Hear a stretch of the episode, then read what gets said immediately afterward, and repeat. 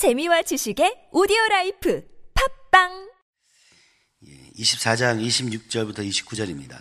26절은 원래는 25절과 연결되어 있는 내용이라고 볼 수 있습니다. 여기서 이렇게 말합니다. 적당한 말, 바로 영어로는 honest answer, 즉 어, 신실한, 그러니까 진실한 대답을 얘기하고 있습니다.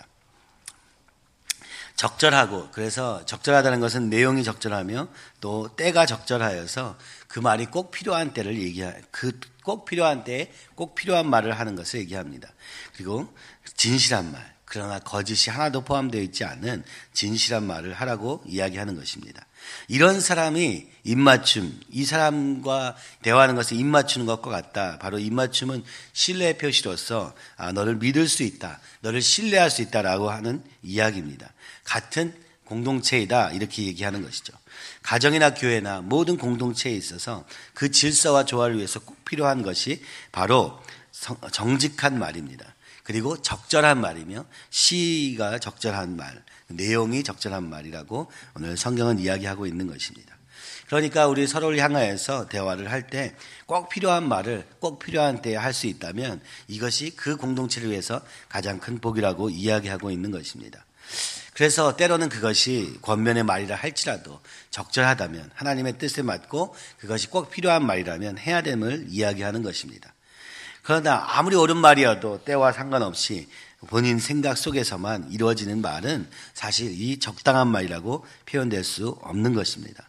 그래서 이것은 개인이 나 자신이 하고 싶은 말만 얘기하는 게 아니라 우리의 가정을 위해서 필요한 말, 우리의 교회를 위해서 필요한 말, 내가 속한 모든 공동체의 질서와 조화를 위해서 꼭 필요한 것은 이야기하는 것을 이야기하고 있습니다.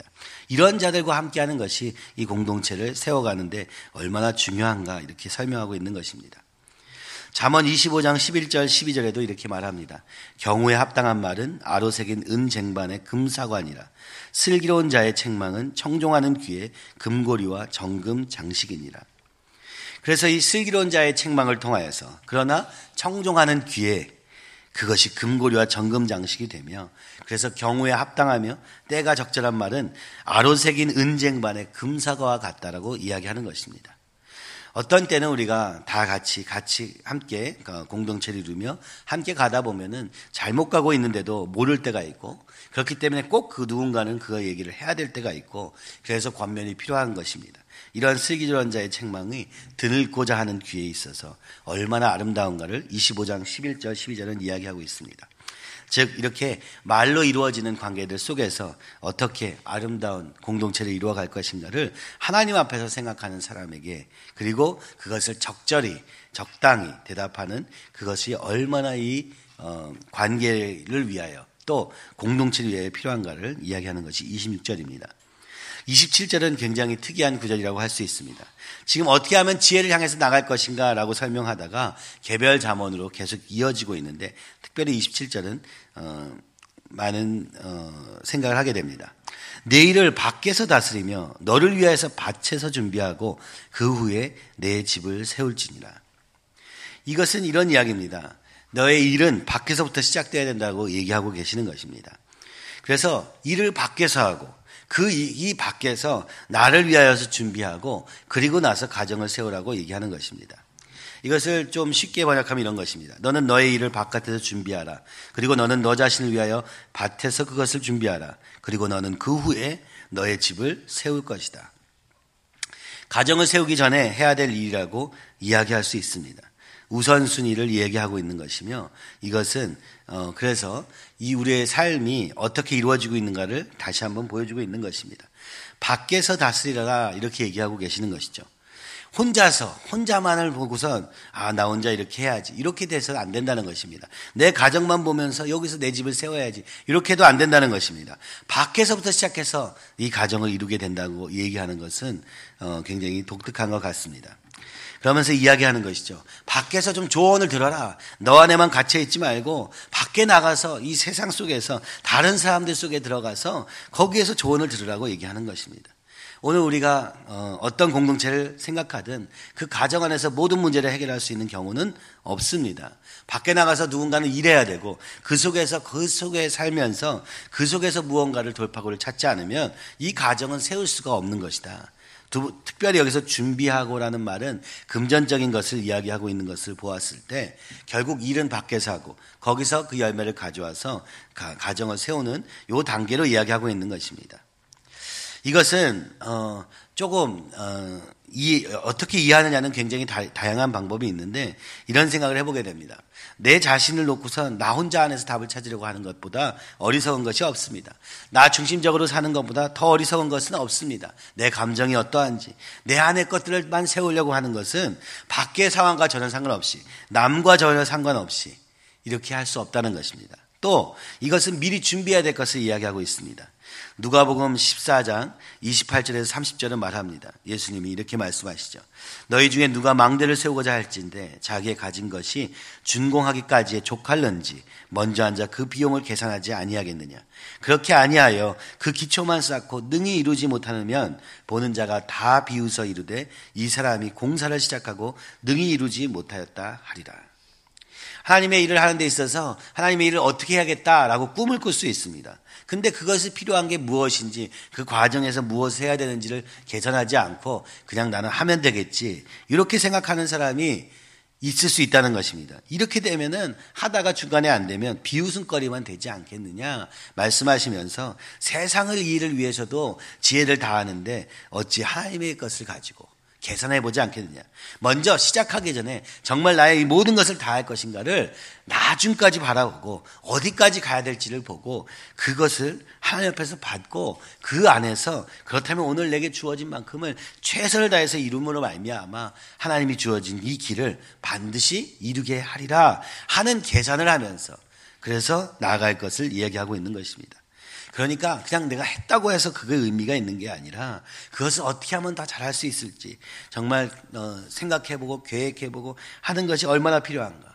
뭐 세상에 일을 하시는 분들이야 너무나도 너무나 당연한 얘기일 것입니다. 무슨 일을 이루고자 할 때 무엇이 필요한지가 분명하고 그것을 위해서 무엇이 필요한지 또 그것을 위해서 무엇이 필요한지 끊임없이 이것을 계획하면서 계산하면서 이렇게 세상의 일을 돈을 버는 일도 이렇게 할진데 하나님 앞에서 하나님의 나라를 위해서 하는 일을 어찌 그렇게 하지 않겠느냐 말씀하시고 계시는 것입니다. 그래서 밖에 나가서 그죠? 복음도 밖에서 전해야 되며 오늘 이 안에서만 무언가를 하는 게 아니라 밖으로 나가서 하나님이 준비하신 사명을 붙잡고 오늘 우리 학교도 있지만 이 학생들도 여기서 지금 준비하고 있는 것입니다. 밖으로 나갈 준비. 나가서 어떻게 이 복음으로 승리하게 될 것인가? 믿음으로 말미암아 승리하는 비결을 오늘 이 세상 가운데 드러낼 것인가? 또 그것이 결국 이 제한적인 세상 속에서 결국에 나의 수고와 결과는 밖에서 얻을 수밖에 없는 것이라면 오늘 그 밖을 향해서 어떻게 준비되며 나갈 것인가를 바라보라고 이야기하고 있는 것입니다. 그러니까 먼저 계산해라. 먼저 앞을 봐라. 오늘 우리 하나님이 주신 것 무엇인지 보아라. 그리고 그것을 최선을 다해서 하고 거기서 열매를 맺고 그 다음에 너의 집을 세우라. 그죠? 오늘날에는 어쩌면 너무 개인주의적이면 그죠? 너무 시야가 좁으면 나만 잘 살면 되겠지. 오늘 당장 먹고 사는 게 문제 없을 때 우리는 그저 만족할 수 있습니다. 그러나 주님이 말씀하십니다. 결혼도 이 세상에서 무언가를 기, 어, 자리를 잡은 후에 하라고 얘기하는 것이죠. 어찌 보면 유교적인 사고방식과 굉장히 거꾸로란 것을 볼 수 있습니다. 그래서 집에서부터 집을 다스리고 그 다음에 이렇게 다스리고 넓혀져 가는 거라면 이 잠언의 27절의 말씀은 먼저 밖에 나가서 그곳에서 다스리는 자리에 갈 것을 말씀하고 있는 것입니다. 이것은 일에도 적용이 가능하며 우리의 시야에도 적용이 가능하고 무엇보다 오늘 하나님이 이 세상과 끊을 수 없는 관계, 즉 주님을 바라보지만 이 세상과 전혀 상관없이 살 수 있는 삶이 아님을 기억하며 그 속에서 우리가 가야 될 길을, 이 신앙의 길을, 이 믿음의 길을 다시 한번 계산하고 다시 한번 준비하며 그래서 하나님께 영광 돌리기를 원하시며 그래서 이 일에 충성을 다할 것을 죽도록 충성하라 말씀하신 것처럼 충성을 다할 것을 말씀하고 계시는 것입니다. 그래서 그것이 우리의 가정 안에 열매로 드러나게 되리라 약속하고 계시며 그때 이 집도 고치고 뭐 좋은 집을 살고 뭐 이렇게 할 수 있다고 말씀하시는 것이죠. 그 다음에 28절과 29절은 복수에 대한 이야기요. 거짓에 대한 이야기를 합니다.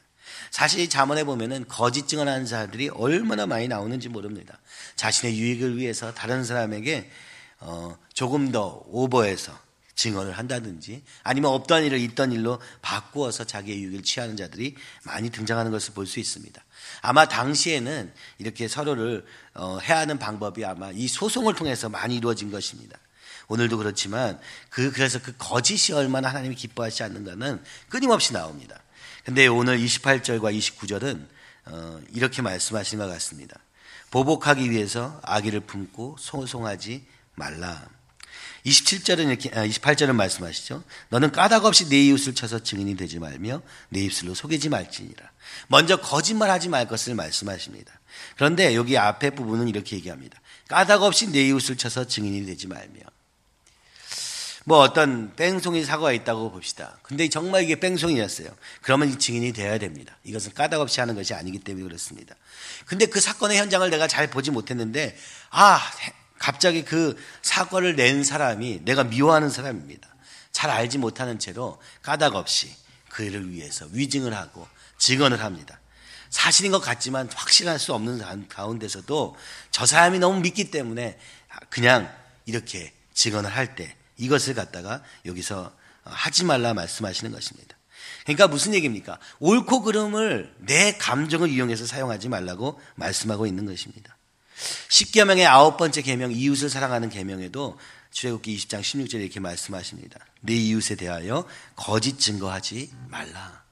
왜 거짓 증거하겠습니까? 내 유익이 달려 있든지 그 사람이 밉든지 그 사람을 미워하기 때문이지. 원한이 있고 복수가 있고 언젠가 갚아주리라 했던 마음이 있는 이런 상태로 하나님 앞에서 의로움과 거짓을 나누는 그러니까 불의와 공의를 나누는 것은 의미가 없다 말씀하시고 계시는 것입니다. 그래서 29절에 말씀합니다. 그가 내게 했던 것처럼 나도 그에게 행하리라 하는 이 복수의 마음으로 하는 모든 이 소송에 대해서 하나님이 기뻐하시지 않는다고 말씀하십니다. 잠언 그럼 어떻게 해야 됩니까? 잠언 20장 22절은 이렇게 말합니다. 너는 악을 갚겠다 말하지 말고 여호와를 기다리라. 그가 너를 구원하시리라. 우리가 복수의 마음을 가지며 미워하는 마음이 생길 수밖에 없는 수많은 사건들이 있습니다. 이렇게 거짓된 세상 속에서 서로에게 거짓을 말하고 자기의 유익을 위해서는 무엇든지 할 수 있는 이 세상 속에서 이 거짓은 너무 난무합니다. 그래서 하나님이 말씀합니다. 너희는 거짓말하지 말아라. 그것이 어떠한 일이든 거짓말은 하지 말아라. 이렇게 말씀하시는 것은 이 만연한 이 자기 중심적인 그런 삶의 패턴 속에 만연한 이 거짓과 싸우고 계시는 것입니다. 두 번째는 무엇입니까? 그 진노를 품고 있지 말고 하나님께 맡기라 이렇게 말씀하십니다. 도저히 억울해서 안 되겠는데요. 도저히 미워서 안 되겠는데요. 할 때에도 하나님을 기다리라 이렇게 잠언은 말씀하십니다. 이 똑같은 본문이 로마서 12장 17절과 21절에도 이렇게 말씀하십니다. 아무에게도 악을 악으로 갚지 말고 모든 사람 앞에서 선한 일을 도모하라. 모든 사람 앞에서 내가 미워하는 사람이어도 그 사람 앞에서도 선한 일을 도모하라고 말씀하십니다. 할 수 있거든 너희로서는 모든 사람과 더불어 화목하라. 내가 어떤 감정을 가지고 있느냐 상관없이 되도록이면 그렇게 하라고 말씀하십니다. 내 사랑하는 자들아 너희가 친히 원수를 갚지 말고 하나님의 진노하심에 맡기라. 기록되었을 때 하면서 잠언 25장 21절과 22절을 인용하십니다. 원수 갚는 것이 내게 있으니 내가 갚으리라고 주께서 말씀하시니라. 내 원수가 줄이거든 먹이고 목마르거든 마시게 하라. 그리함으로 내가 숯불을 그 머리 위에 쌓아 놓으리라. 악에게 지지 말고 선으로 악을 이기라. 여러분 내가 너무 미워하고 뭐 경쟁하는 관계에 있던 뭐 그런 사람이 있어요. 그 사람이 어려움에 처합니다. 목이 마르다고 합니다. 배고프다고 합니다. 그러면은 먹이라고 얘기합니다. 마시게 하라고 그럽니다. 그러면 그것이 네가 숯불을 그 머리 위에 두는 것과 같다고 말씀하십니다. 무슨 얘기입니까?